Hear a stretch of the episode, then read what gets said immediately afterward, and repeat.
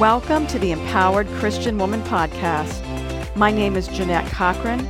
I'm a pastor, women's leadership coach, and self proclaimed Jesus feminist. I'm on a mission to inspire and equip women everywhere to own our voice, speak up, create, and lead wherever God calls. Because when women rise, everyone wins.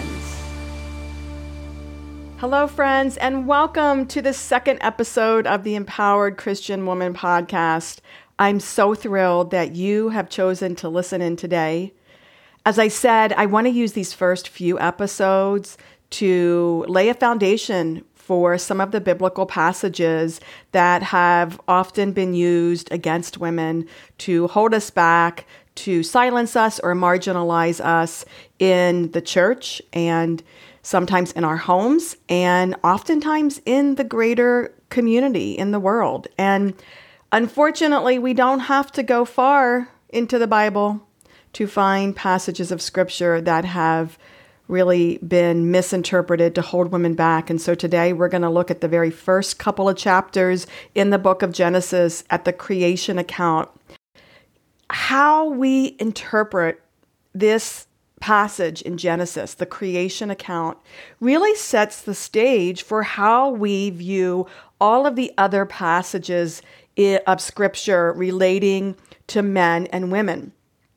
Because if we get this one wrong, we are very likely to make mistakes as we try and understand the rest of the Bible. It's kind of like have you ever had a situation where you're watching a movie that you're really engaged in and someone else shows up and they come in and they sit down next to you kind of midstream and they start watching and they start asking you questions about well who's she? And well what's he doing? And what's happening here?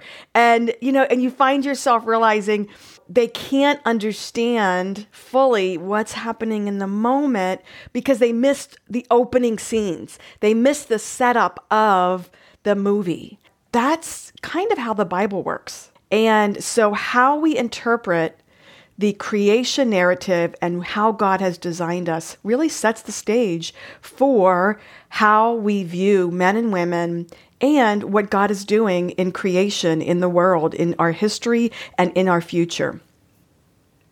Now, it might be helpful if here at the beginning I point out to you that at the heart of this conversation about men and women, there really are only two main theological viewpoints.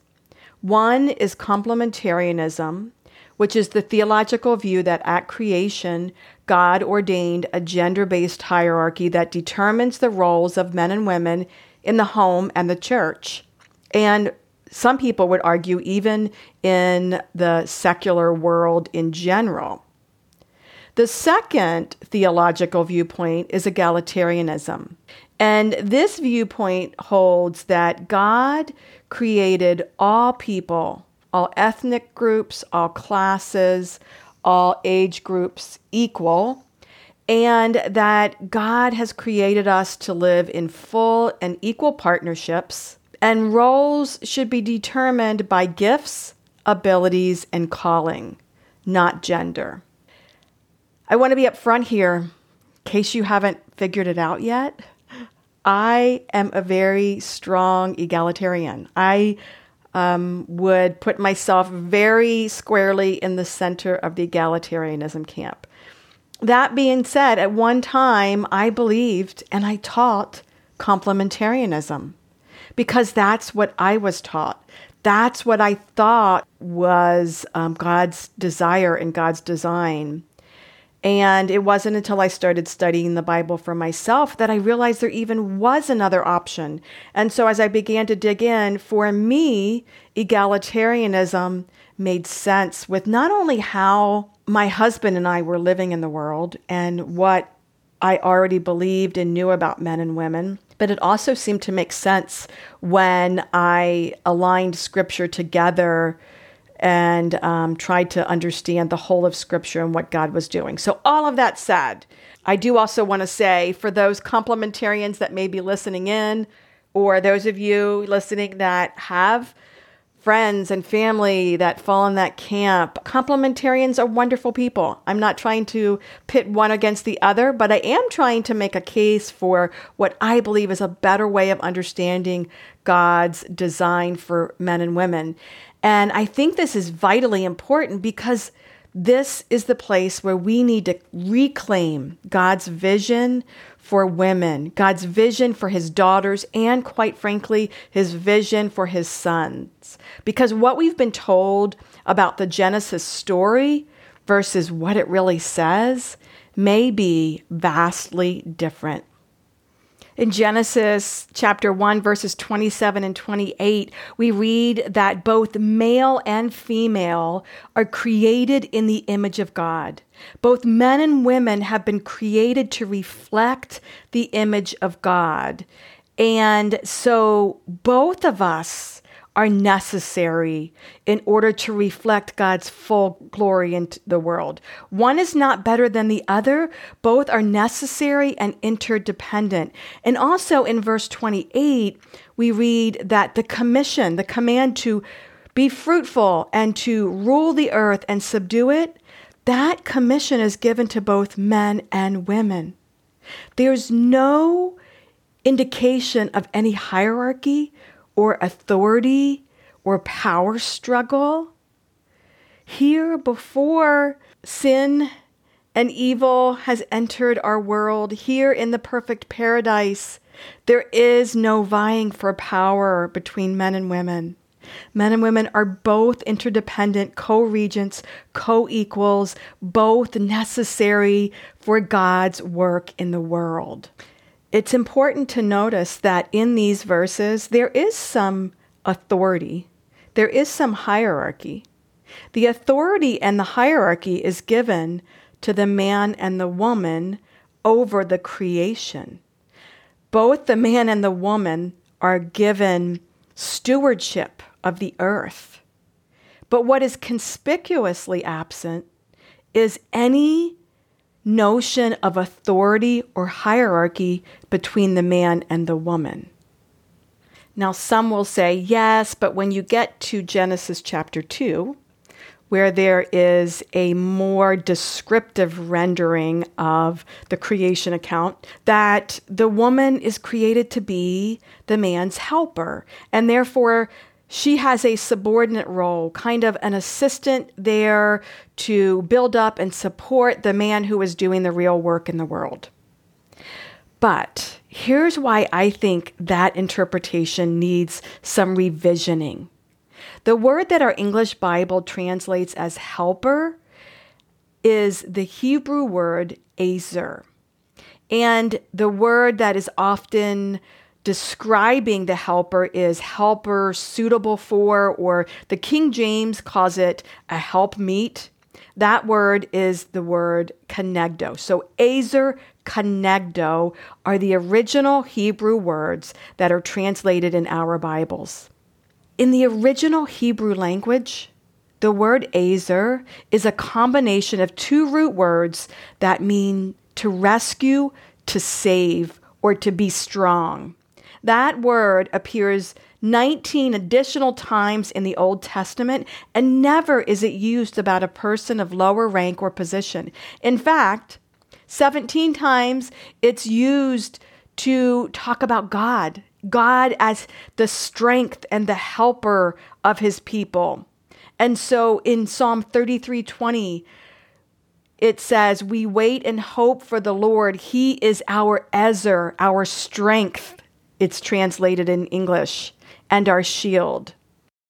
To say that the word helper insinuates a lower status or rank is incorrect. That, that word is used again and again for God, and no one would ever argue that when God comes along to help us or to rescue us or to be our strength, that that means that he is taking a subordinate role.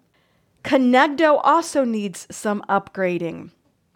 The word kenegdo is only used here in this passage, which means we should pause and be very careful at how we translate that word. And so when we find a word in the Bible that's in only in one place. Sometimes we have to look in other literature to see how it was used. David Freedman, an American Bible scholar and theologian who converted from Judaism and became a Presbyterian minister, was also one of the first Americans to work on the Dead Sea Scrolls, a pretty smart man. He has stated that he believes the best rendering of kenegdo is equal to. He points out that in the later Mishnaic Hebrew, the root kenegdo, he says, means equal, as in the famous saying, the study of Torah is equal, is kenegdo to all other. He writes, and I quote, in my view, there is no basis for translating kenegdo as fit or appropriate, as the traditional translators do when they describe the woman as a fit helper. When God creates Eve from Adam's rib, he is intent that she will be, unlike the animals, a power or strength equal to him. I think there is no other way of understanding the phrase ezer kenegdo that can be defended. So the descriptions of women as dependent and needy and helpless and weak are simply incorrect.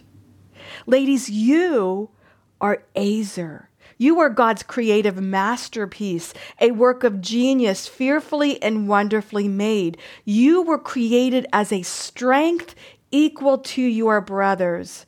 God defines who you are and how you are to live in the world, and that never changes regardless of what others say about you, regardless of how you even feel about yourself.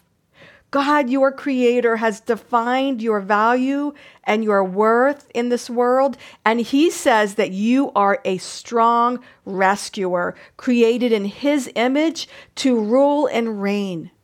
You are here to make a positive contribution in the world, to develop your character and your God given gifts to make an impact. Carolyn Custis James, in her book, Half the Church, says if Adam must think, decide, protect, and provide for the woman, she actually becomes a burden on him. Not much help when you think about it. The kind of help the man needs demands full deployment of her strength, her gifts, and the best she has to offer.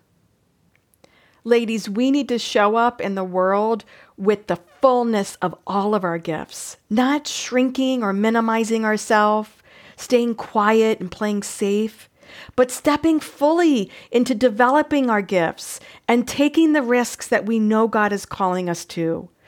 To step into the calling that God has for us. And that's going to look different for each of us. For some of you, that's a change that maybe God wants you to make in your home. Maybe that's an area that God wants you to step into fully with your children. For others, that's going to be in our community. Maybe it's a new ministry that God is calling you to create. Maybe it's starting a business. Maybe it's stepping out into that career field where you know that you can make a difference. Maybe it's going back to school. Maybe it's as simple as picking up the phone and having that conversation that you've been putting off, that you have been being silent about because you feel like you don't have a right to speak up. I don't know what it is for you, but what I do know is God has created you as Azer Kenegdo, and you have a role to play in this world, and you are called to show up with all of your gifts and all of your strengths to make a difference. This changes everything for women and girls. God deploys his daughters, all of us, to be Azer Kenegdo, a strength equal to our brothers. We are called to be a powerful force, standing shoulder to shoulder, working together to make God's dream for humanity a reality. And this changes everything for men as well. This ought to transform how Christian men who claim to believe and live by the Bible, it should change how they view and value women and girls. We are not weak and dependent. We are strong and indispensable allies in the work of God in our world.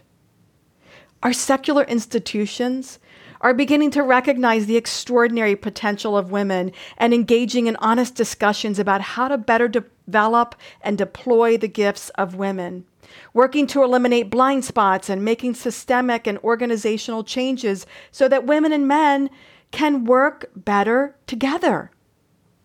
I long to see our churches do the same. I long to see women awakened to their innate worthiness and strength, to own our voice, develop our gifts, and serve the world for God's glory. And even with all of this, I know there are still others that would say, yeah, but. But Adam was created first, and so doesn't that really mean that he's in charge? Doesn't his being created first put women at second rank? Well, if the order of creation determines authority and hierarchy, then the animals were created before Adam, so humans in general would be subordinate to animals. And I don't know anyone that's arguing for that. So to read authority into the text because Adam was created first and then Eve is a distortion. It's simply not there. When we look at what the text says, there is no indication of rank or hierarchy among human beings. God has created all of humanity as equal. Now, some would say, well, if women and men are equally created in God's image, does that mean that they are the same? And I want to suggest no. This is an area where egalitarians are often very misunderstood and sometimes misrepresented by complementarians. Egalitarians do not say that because we are equal, we are exactly the same. We are different, right? I mean, we can all look at our body parts, and there are physical differences to our bodies in general. Men have more muscle than women, but that's not always the case. But in general, women are created with the ability to bear children. And so, yes, there are some differences between us, but those differences do not mean that we are not equal.